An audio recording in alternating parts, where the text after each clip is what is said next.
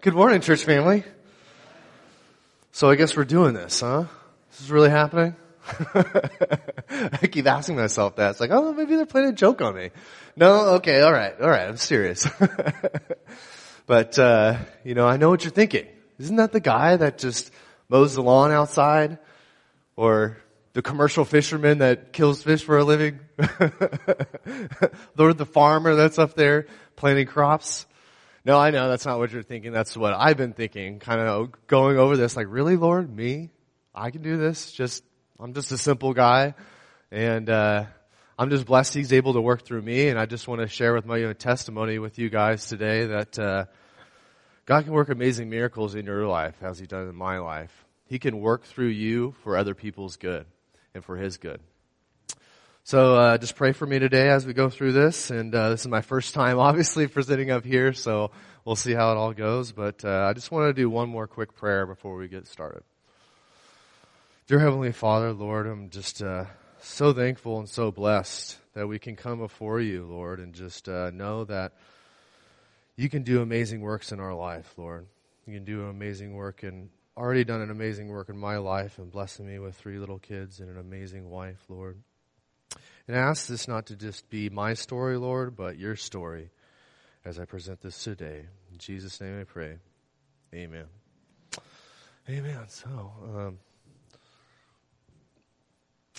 so I was about 19 years old, about 2007. I started to get to know this really awesome girlfriend of mine. And, um, I really wanted to try hard to impress her, so I was a big backpacker, a big outdoors person, and um, so I wanted to take her on a backpacking trip.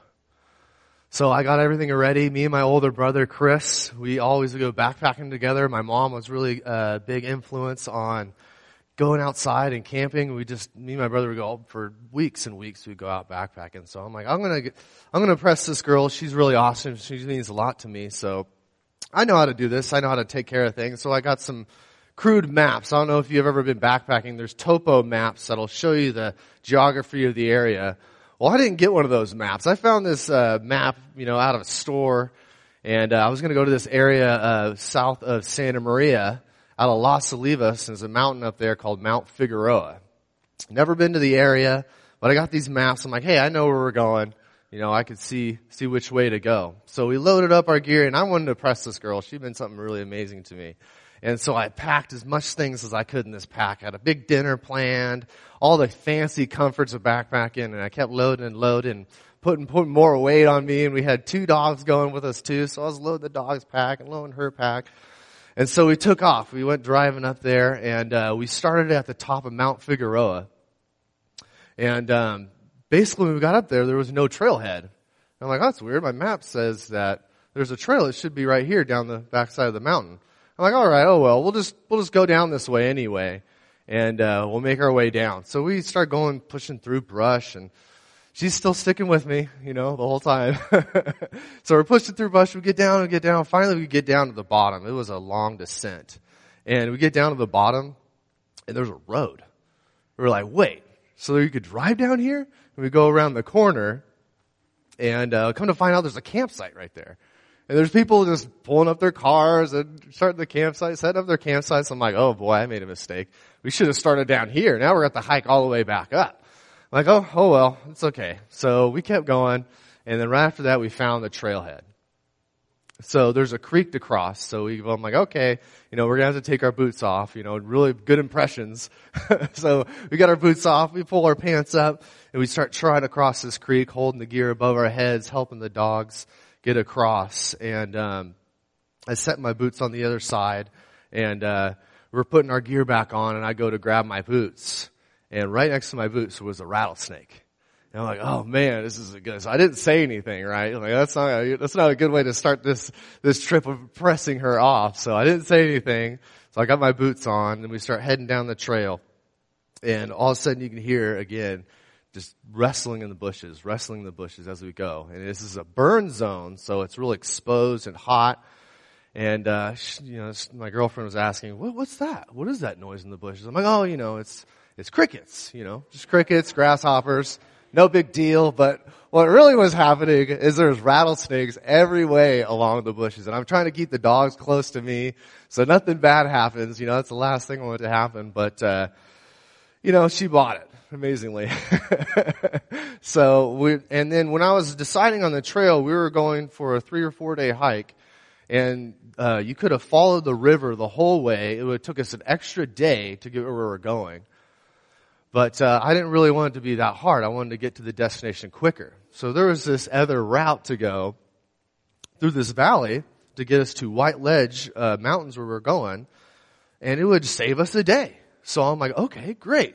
Let's go up this valley. It's, you know, it's got an old rickety fallen down sign. I'm like, we'll just save a day. We'll go up this valley. It'll be fine. I got this. So we start heading into this valley, away from this flowing river. And uh, like I said, it's a burn zone. It was hot, um, and people started peeling off. The dogs were panning. They were going to shade. So okay, I'm, I'm like, all right, I got to take the dog packs off. So I put the packs, dog packs on me. And then uh, my girlfriend, she's fading. You know, she's trotting back. Oh, where we're going? I'm like, okay.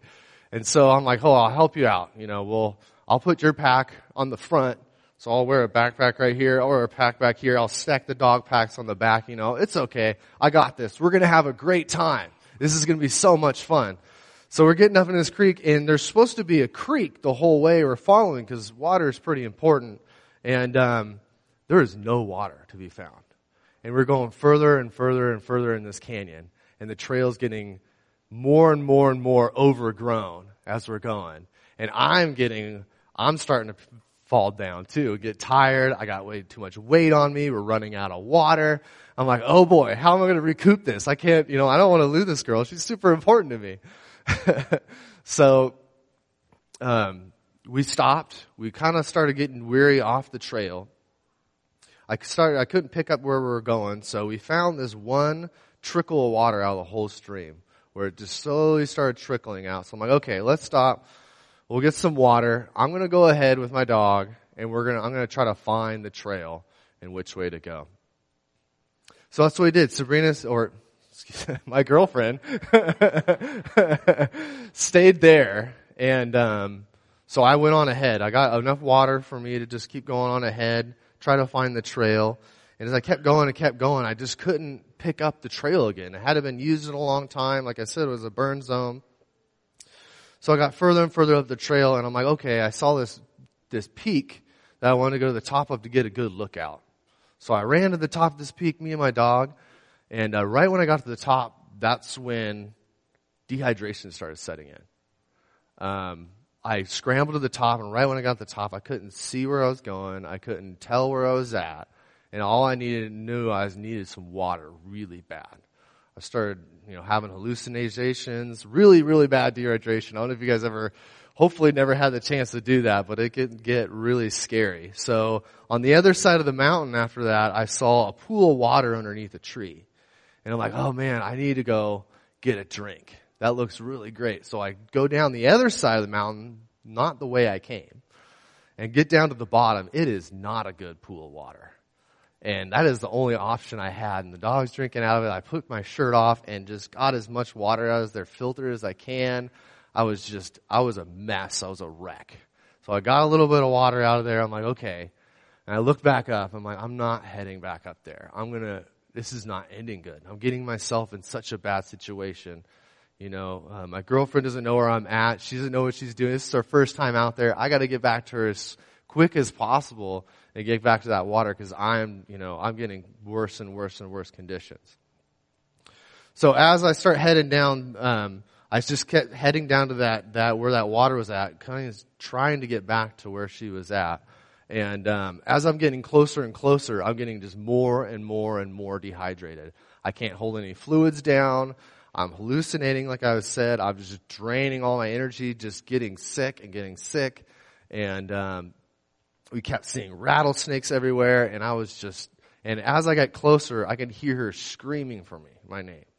And I couldn't speak. I couldn't talk. I was so bad dehydrated. I couldn't yell out, nothing. So I'm going up and over these canyons, up and over and up and over, and I could still hear for like 20 minutes screaming for me.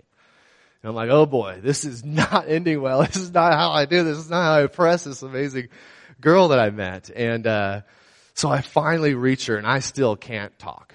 I'm so far dehydrated. I'm getting so sick. I can't even say what happened. And she took me into the tent. She already had the tent set up right there, the, where the water's coming out. So she got me into the tent. She got me a little bit of water and I just fell asleep. Like I was, she didn't know what was happening. Like I was just sick. I was tore up and she just kept fed me water. We stayed there that night and uh, got, I finally got my bearings again. Woke up that next morning and I'm like, man, I'm sorry. I tried so hard to impress you, but I just, everything went wrong. And she was just so humble and, uh, nice. And I'm like, oh, you know, oh, well, this is basically a lost trip. We need to head back to where we came. We're not going to be able to head up this canyon. We need to go back to where we came in the river, right where that campsite is at, and uh, figure out what we need to do. So that's what we did. We headed back that day. All that weight, all that packs, all that food we brought, we just hiked it right back out. And we got back to the cross the creek, and we just decided, let's just go home. This is just a lost cause. So we crossed over the creek, and remembering that we trailblazed basically down this mountain, we're going to have to hike all the way back up to get the truck with all this weight, and I was just still not doing so good. So I got to the campsite. We got the dogs set down. We're just drained, all of us. We're just like beat up from one day in the woods. And um, I start asking all the campers around there. I went to each camper and each camper, and I'm like, please, we need your help. My girlfriend, she's exhausted. I've just got super dehydrated out there. We just, you know, had a gnarly experience. Can somebody please drive us up to our, get my truck and I'm come down here and I'll pick our stuff up. And I went to five or six different campers and nobody wanted to do it. There was nobody's nope, nope. Kept getting turned down and turned down and turned down. And so I walked back over to my girlfriend. I'm like, well, I guess I'm just gonna, you know, walk up the mountain myself, or maybe we'll just stay here tonight. I don't think I have the energy. And we're sitting there and we're just devastated. We're like, oh man, I was bummed. I really wanted to make a good impression. Didn't ended up the way I wanted it to be. And um, at that point, a guy pulls up in a truck. And we didn't say anything. I was just, oh, you know, oh well. And this old man gets out and he's like, hey, how you guys doing? We're like, well, we just had the craziest event. And he just starts picking up a pack for us and puts it in the back of his truck. He's like, well, you guys need a ride. I'm like, no way. Yeah, we totally need a ride to the back, up to the top of the mountain. He's like, sure. Get your dogs in here you know, get your girlfriend in the truck, let's go. And then we started driving up there and just started talking with this guy. Was just a really awesome, really loving guy. He drove us all the way up to our truck. It was like 30 miles around the whole mountain, way out of this guy's way. But he was so excited to help somebody. And I believe on that day, that wasn't just a man. It was just God working through somebody that brought us to the top of the mountain. And it's so many times and through this story and through my life that it's, you know, that time when you need Him the most, God shows up. When you're lost all hope, He comes there and picks you up and He'll take you to the top of the mountain Himself. And I just want to share with you guys all that and how he's done that throughout my life and all these journeys that we've been on and uh, the way he's led me up to this stage right here, right now. It has all been him, and I just have been along for the ride. So, yeah. But um, I was born and raised here in San Luis Obispo County. I was born in 1987, so I'm 33 years old, um, and basically was in, raised in a pretty normal childhood. Um, I had three older brothers, a stay-at-home mom. She worked from home in a floral business, and my dad was a, uh, a police officer, San Luis Obispo County. So there's me as a young boy. My three older brothers. Um, my middle brothers were twins, so my oldest trained them on how to pick on me and throw pranks. So I got the short end of the stick, got really picked on, and uh, later in life, it made me, uh, I was thankful for it. It made me a lot stronger. But, uh, um, I was also, you know, raised in a Christian family. That was really huge and important for me. My mom, my grandma, They were really a big Christian influence in my life. We would go to church almost every weekend, every Sunday. Um, I got involved in tons of programs. Uh, Awanas was a program down at our church that was a, a, a scripture reading and you know just kind of like a Pathfinders or like a book uh, Boy Scouts would be. So I really uh, loved going there. Uh, memorize Bible verses, would get badges, and then every winter and summer they would ship me off to Bible camps. You go, I go to Hume Lake and uh, Camp Good News in Lopez, and um, that really original upbringing. Now looking back, is what made me who I am today. Is when these challenges that I'm going to speak with you today came up, I knew who to turn to. I had this extreme team Bible that was all tore up and had duct tape all over it. I would bring it in my backpack with me everywhere.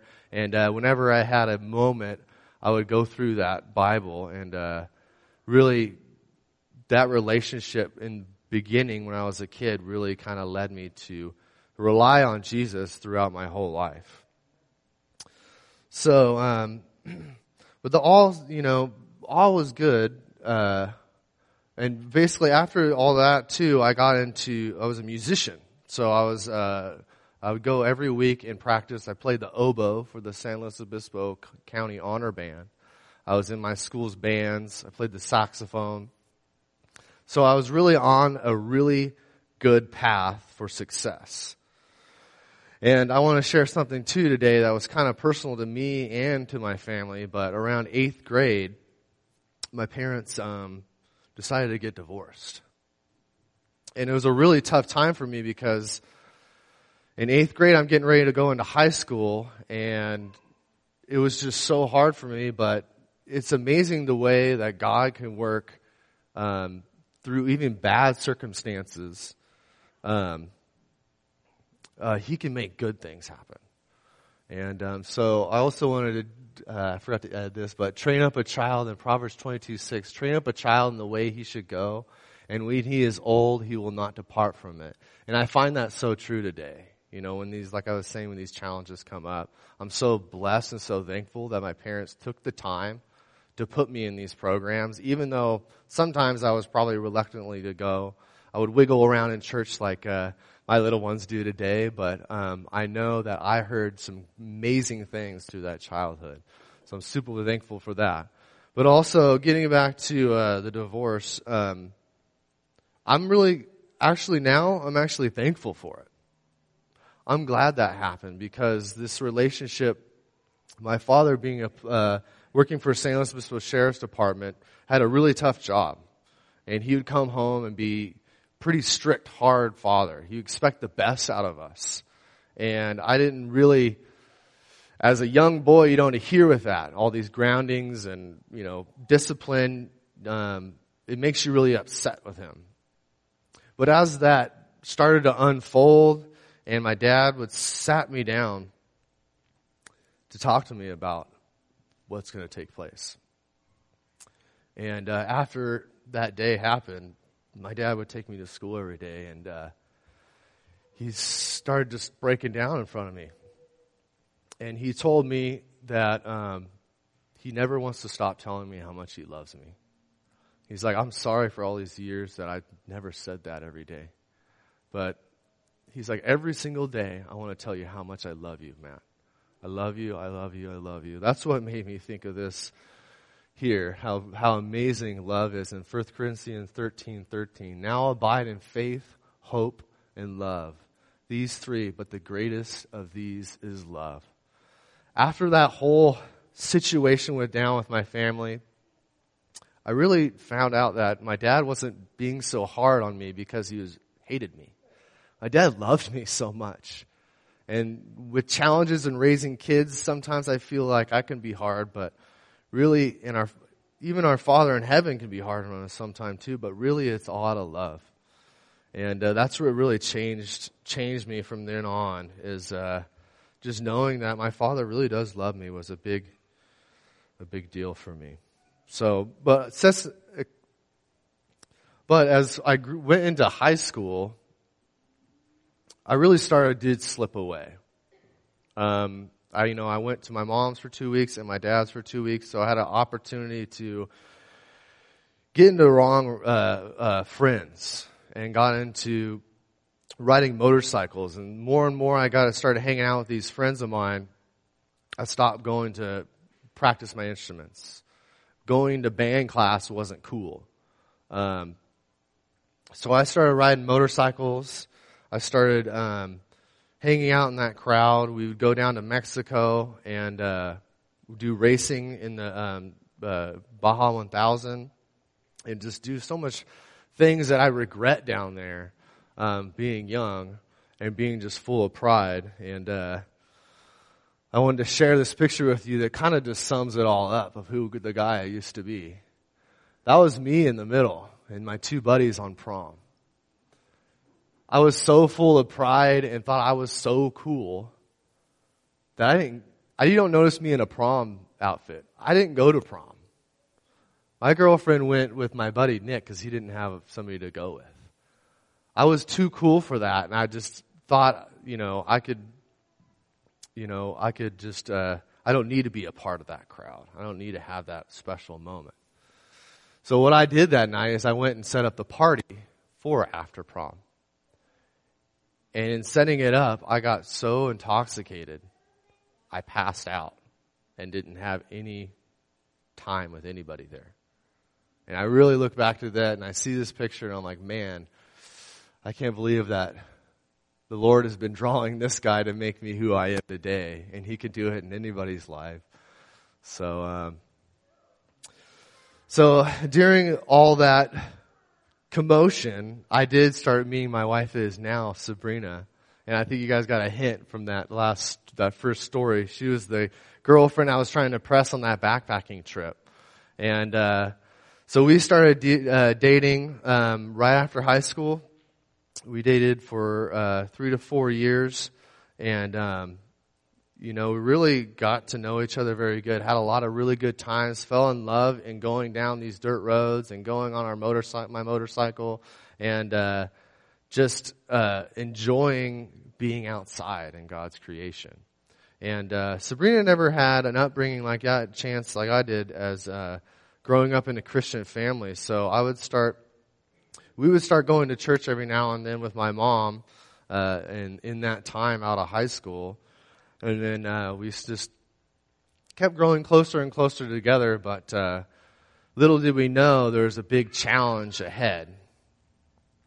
One day I was sitting at, uh, worked at a machine shop, and um, I was sitting around with a good friend of mine and the boss, uh, Pablo, and uh, we're sitting there having lunch, just talking, and then I get this phone call. And uh, so I answer it, and on the other line, there's Sabrina, and she's telling me, you wouldn't believe this, but I'm expecting. And immediately, apparently, my face went white. And the owner, Pablo, he started busting up laughing and he looks at me, he's like, you just found out you're having a kid, didn't you? And I'm like, oh my gosh, yes. so I, I walked away for a second and I talked to Sabrina, I'm like, it's gonna be okay, we can do this together. And then that whole um, the whole childhood of upbringing and raising your child up in the right way, all that stuff started kicking in. When I started seeing that challenge of I'm 21 years old, how am I supposed to raise a child when I'm a child or I'm into all these bad things? How am I supposed to do this? So I started turning back and opening up His Word, which I knew so long ago um, to that really helped me out through my childhood.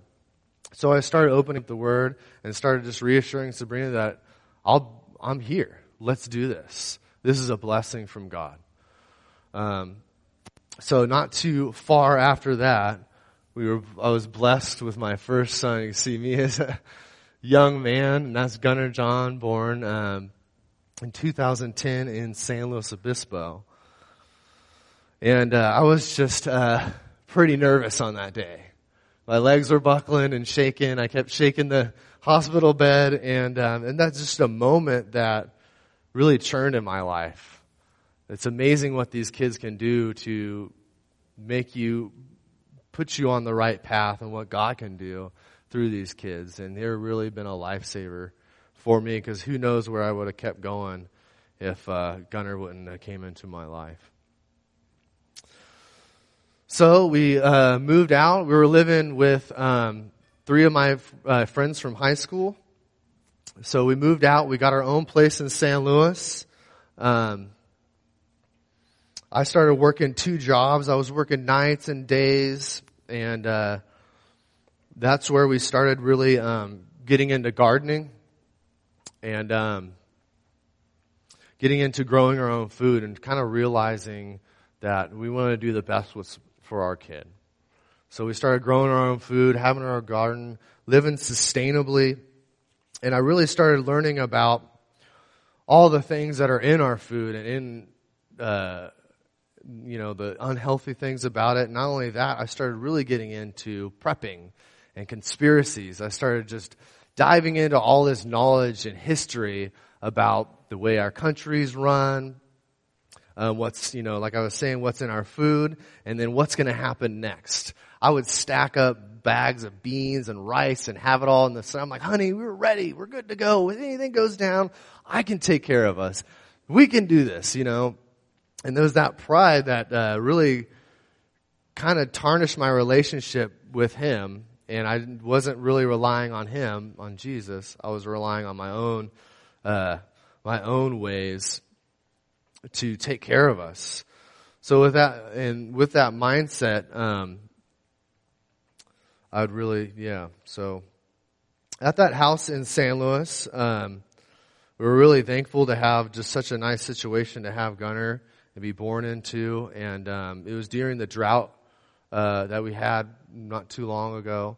Um, so that well ended up drying up, and then um, we had to basically leave. We got a 60 day notice from that um, that rental, and so it was a huge time for us. Just going out and looking at what's available for us was really hard for us to find a place that would be you know adequate for my family with our finances and um, all that. So we were actually able to secure a place up here in Paso, and uh, that was a huge answer to prayer.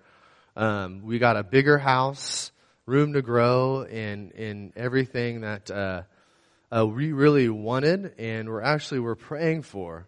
Um, because we started going back to church, my local church, uh, when I was raised at in Pismo, New Life Church. We started kind of going back through there, and I remember Sabrina was really loving that church. And she wrote in her prayer journal the same exact house he provided for us here in Paso. So that was a huge blessing. So what we did at that house is on 40 acres, so we doubled the size of our garden.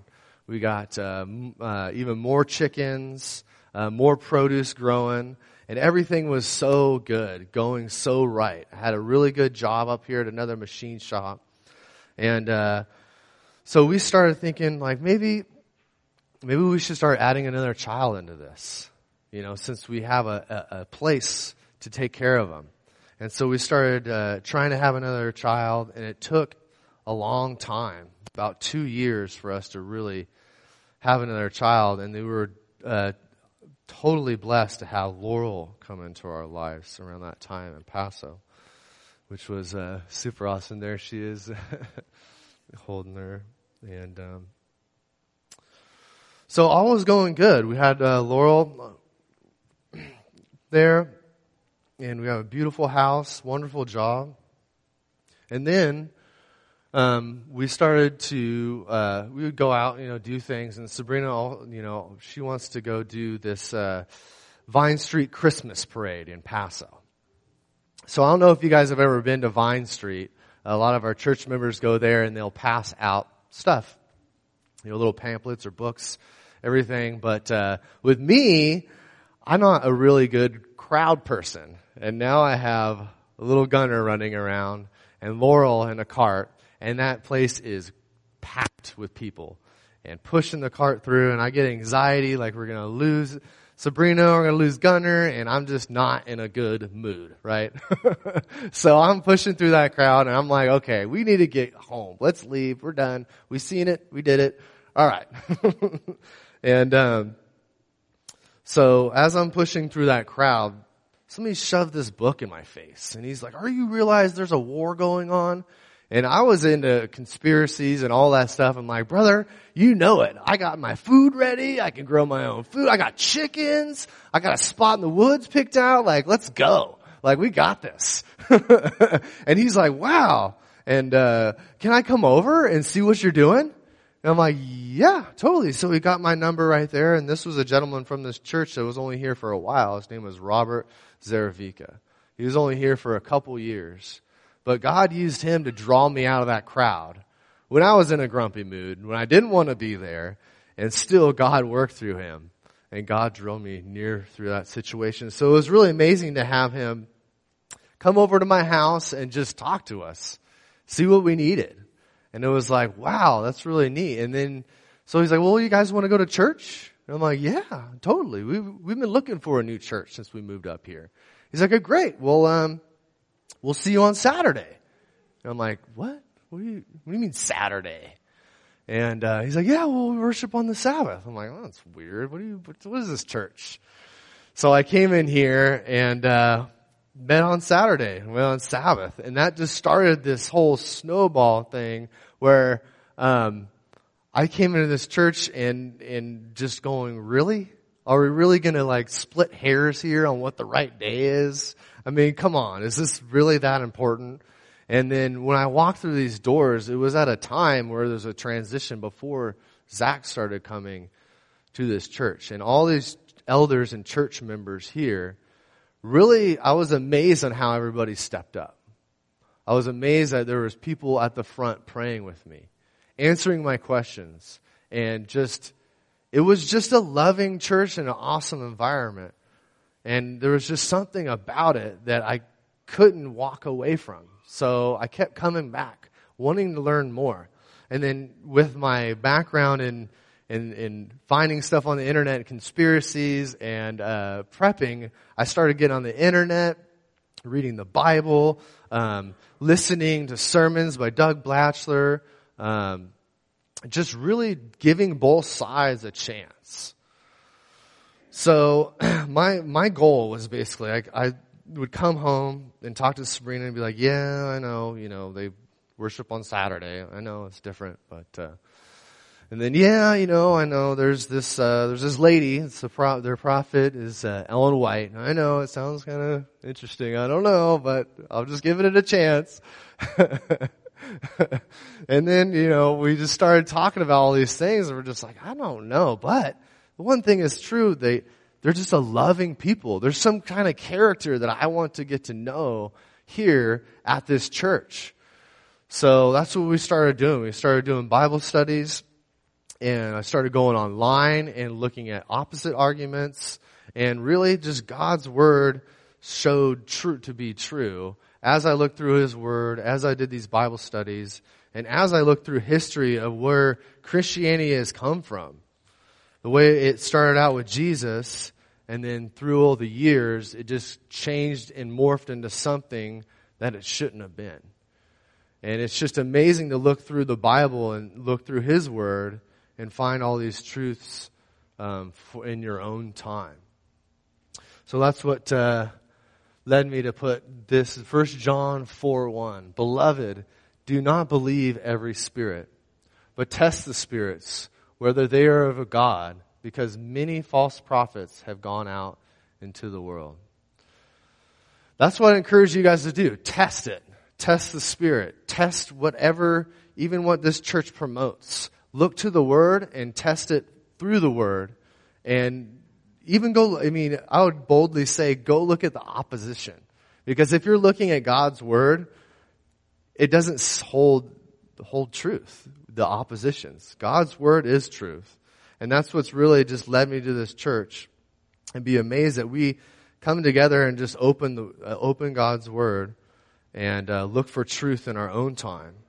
And I just started being really excited about um, knowing this new relationship with our Creator, um, and these new found truth in His Word, and just the the amazing amazing, loving uh, connection and relationship that we can have with Him.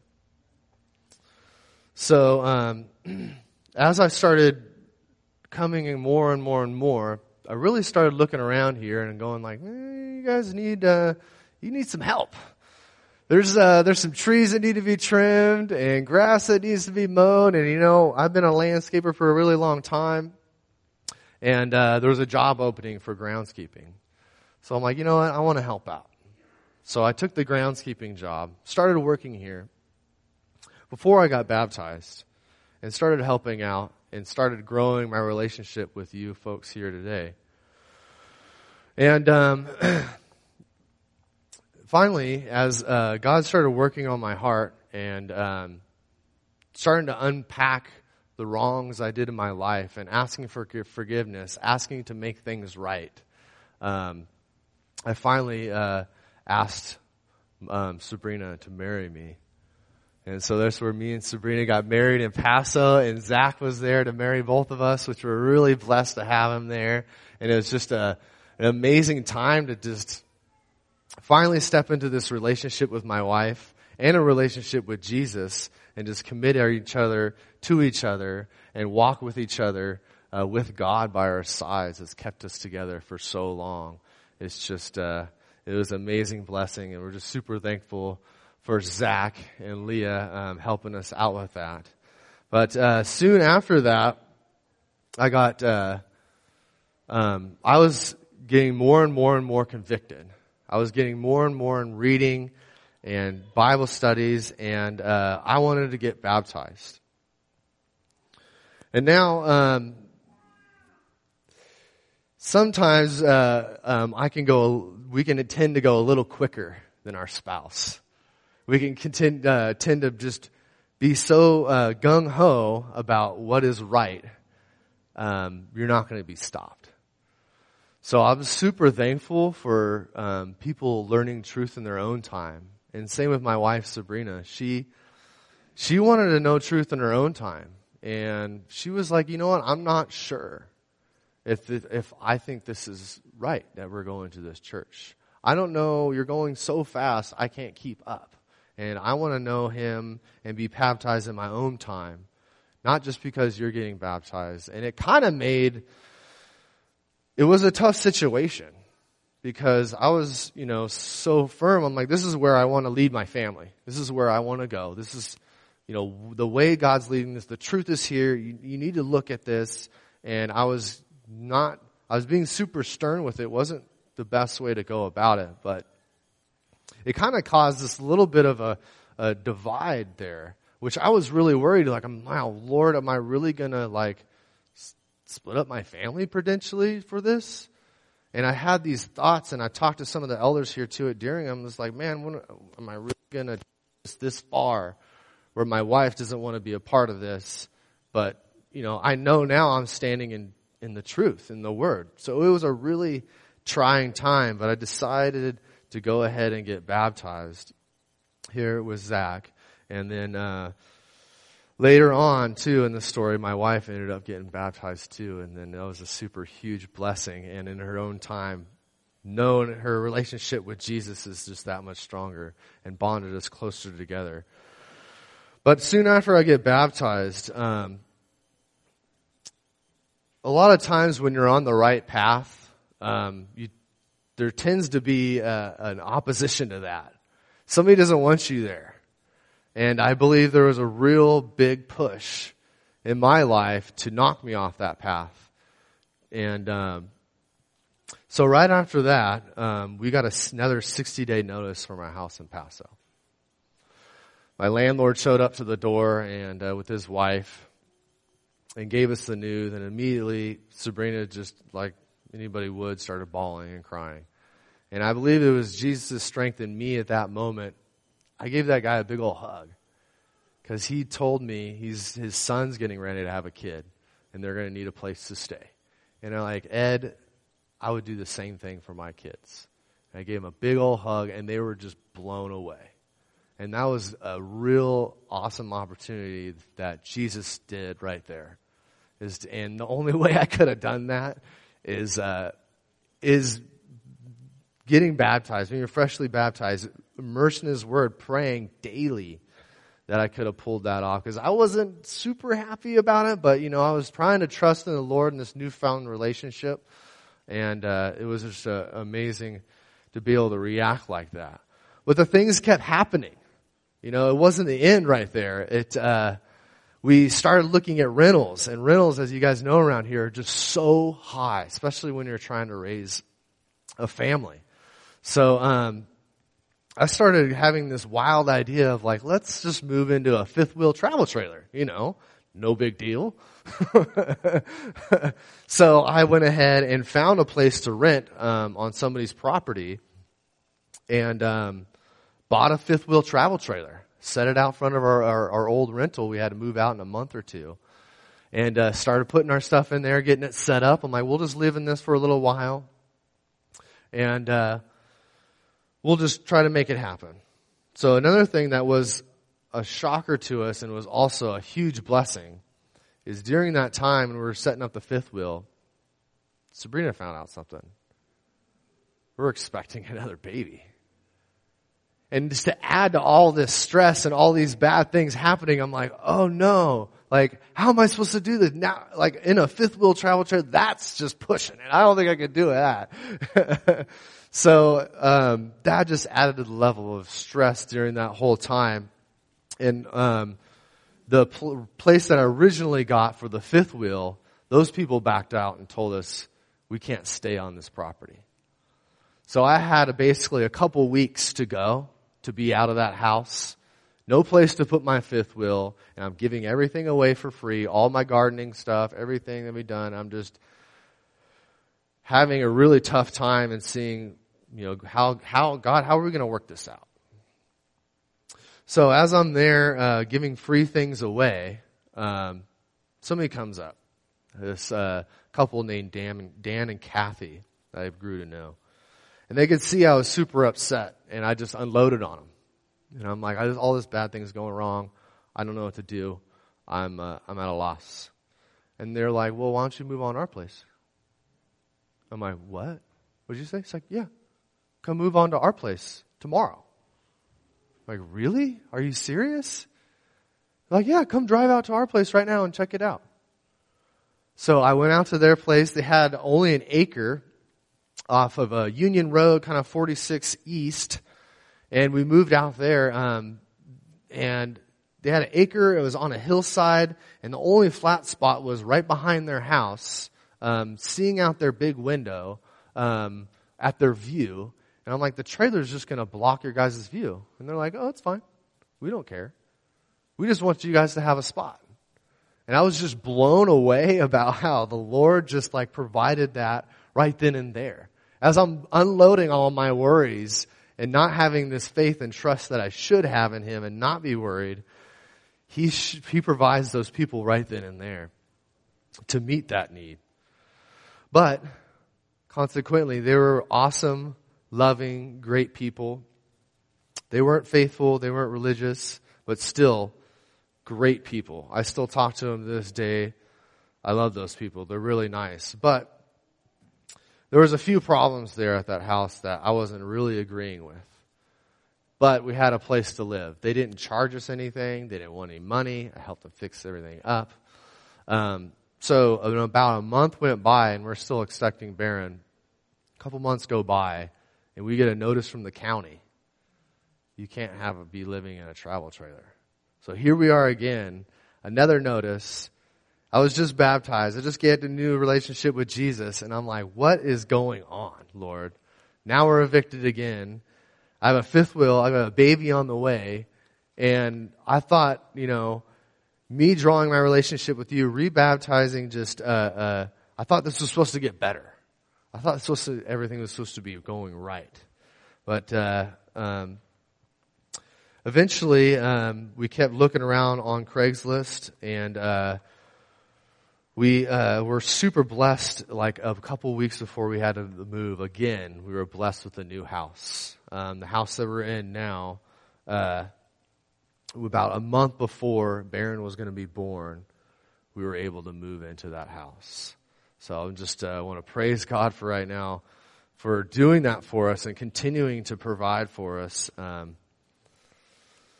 through these challenges and stuff. And uh, right after that, this is when this is a picture of Baron, our third and last child. He wants to know because now we are outnumbered. So, um, but um,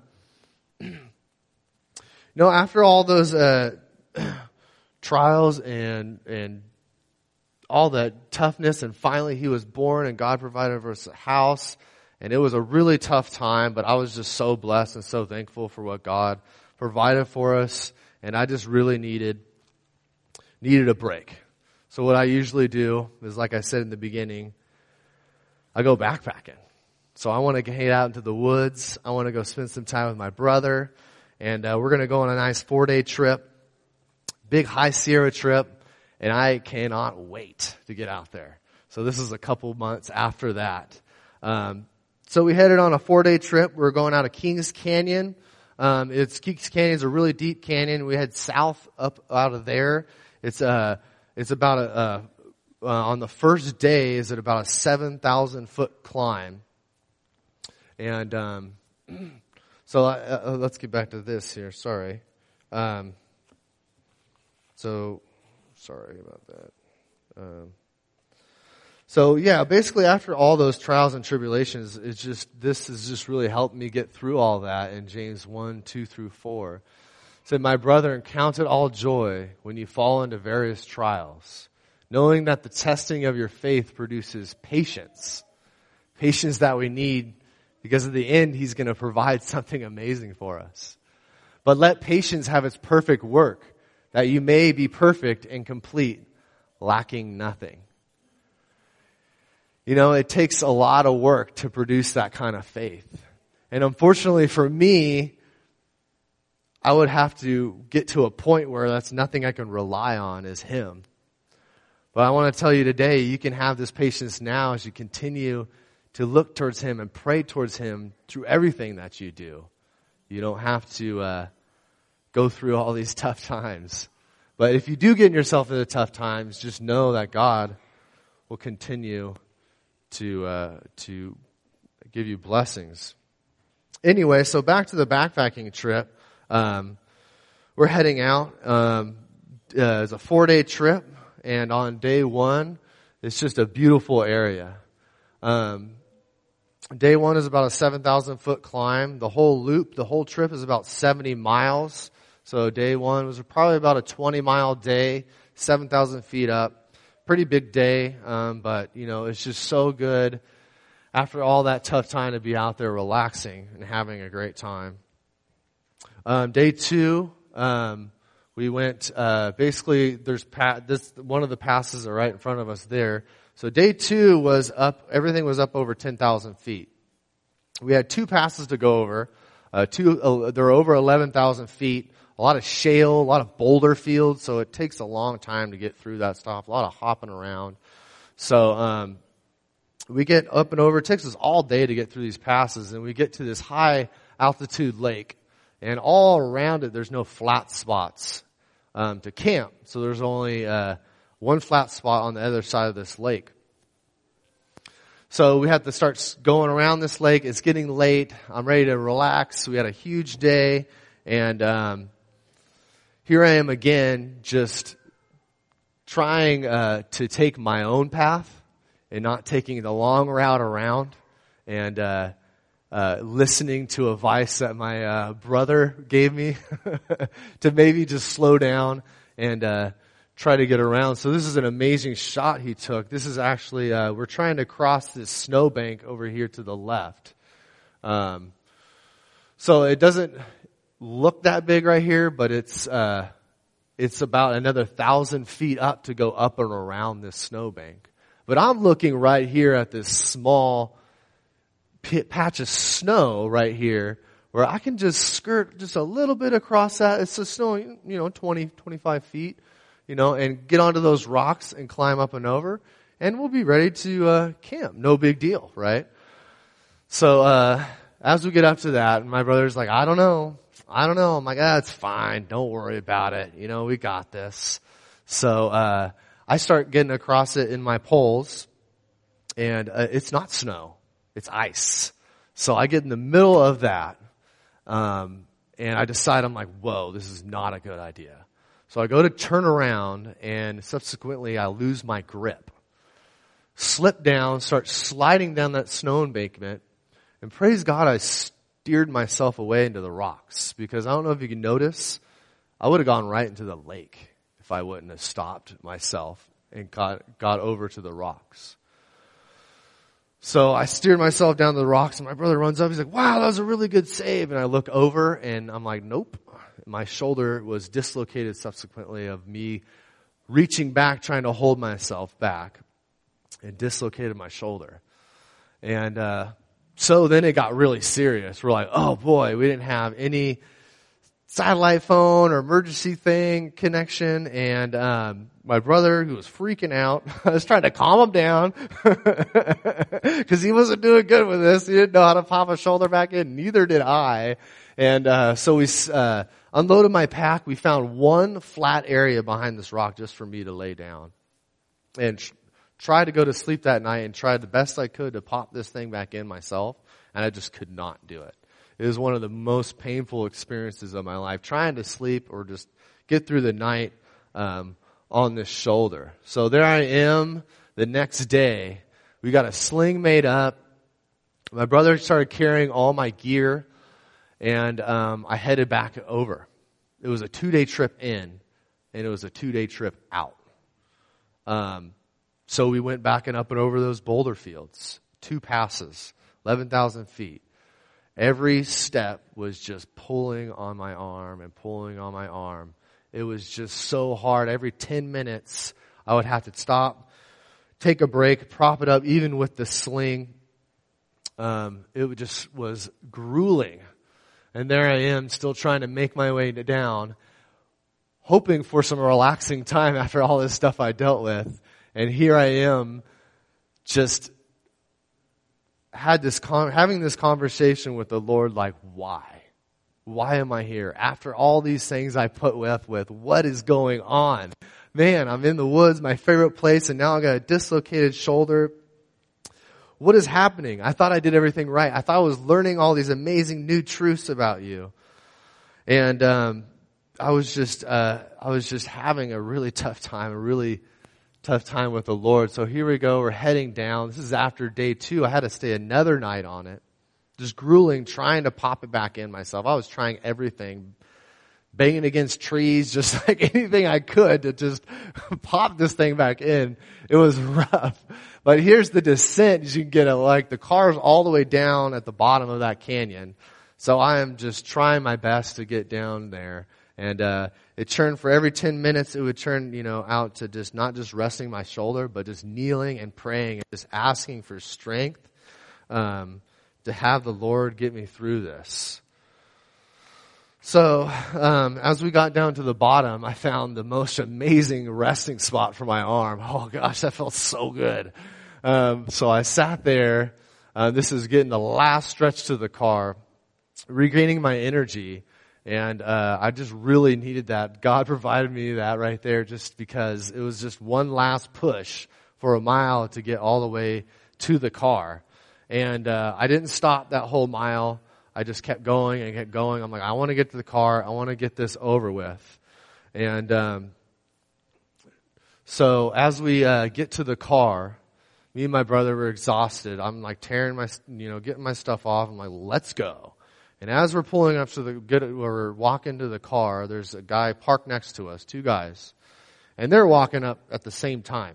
It's like they're coming from this way, we're coming from this way, and uh, um, so I'm taking my pack off. I'm you know I'm done, and then um, my brother asks the guys like, "Hey, do you happen to know uh, if you could dislocate a you know uh, relocate a shoulder? Do you guys happen to know how to do that?"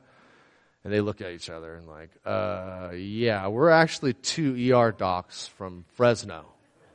And we're up here taking a day off.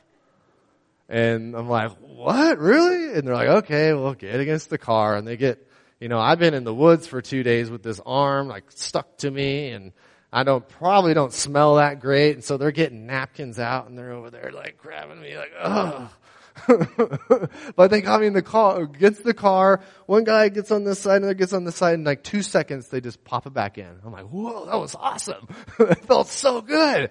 Thank you. And they're like, ah, don't mention it, seriously. and they hop in their car and drove away. And I'm like, whoa, me and my brother Chris were just looking at each other like, what just happened? That was amazing. Like God, like my brother just goes like, dude, Jesus just healed you right there, bro. And I'm like, yeah, I've been having this like conversation with the Lord, like all upset, all just like, just like, why me? Why God? Why? And my brother's like sitting there telling me like, dude, Jesus just healed your arm. And I'm like, yeah, you know, all right, well, I'm just, all these tough times and all these tough times. And like, and dude, he's like, no, man. He's calling his friends. He's like, dude, you want to believe this happened? You know, Jesus healed my brother's arm. It was so crazy. They just drove off and it was amazing. And, um, uh, it was just a huge blessing looking back on that, just being like, whoa, the way God can continue to heal us, um, at the, you know, end of our journeys was just, uh, absolutely amazing the way he steps into our lives. So that's what made me lead me to uh, 1 Peter 4, 12 through 13. Beloved, do not think it strange concerning the fiery trial which is to try you, as though some strange thing happened to you, but rejoice to the extent that you partake of Christ's sufferings, that when his glory is revealed, you may also be glad with exceeding joy. I thought it was strange going out there looking for a relaxing time. And God is letting this happen to me. I didn't know what to think of it. I was just at a loss for words with Him. But now looking back, God taught me so many amazing things through that trip. Taught me that it takes constant prayer with Him. That relying on Him, I almost want to be at that point not physically, but spiritually, where I have to take uh, 10 steps and stop and pray because I need Him. And um, just knowing the fact that God can continue to just uh, work in our lives, even if we're stubborn. We just got baptized, we're stubborn, and we're trying to take our own path across this ice, not going around the long way. Or like in the first story, where I should have just followed the river of water. We would have had water to drink right there. Yeah, it made it took, took us an extra day, but nothing bad would have happened. And I'm just trying to find this shortcut and when I should just be staying next to the river or taking the way that may look long and just following God and His guidance. But God continues in each of our lives to, uh, to lead us, to guide us. And I just wanted to go over to that last verse, uh, in the slide and expand on James, uh, uh, James 1, 2 through, um, 2 through 6. So, my brethren, count it all joy when you fall into various trials, knowing that the testing of your faith produces patience. Man, I need those patience through a lot of those trials. Just to know now that He's healed me after every single one. But let patience have its perfect work, that you, may be perfect and complete, lacking nothing. If any of you lack wisdom, let him ask of God, who gives to all liberally and without reproach. It would be given, and it would be given to him. But let him ask in faith, with no doubting. For he who doubts is like a wave of the sea, driven and tossed by the wind. So if there's anything I wanted to leave you guys with here today is that as we draw more and more closer to him and pray and go through his word and Bible studies, it might not be the easiest thing all the time to get up in the morning and make that all happen but He really works in your heart to set you on that right path. So when you fall into various trials, you can have this calmness of heart to know that He's gonna, uh, He's gonna end this in an amazing way and to be a huge blessing.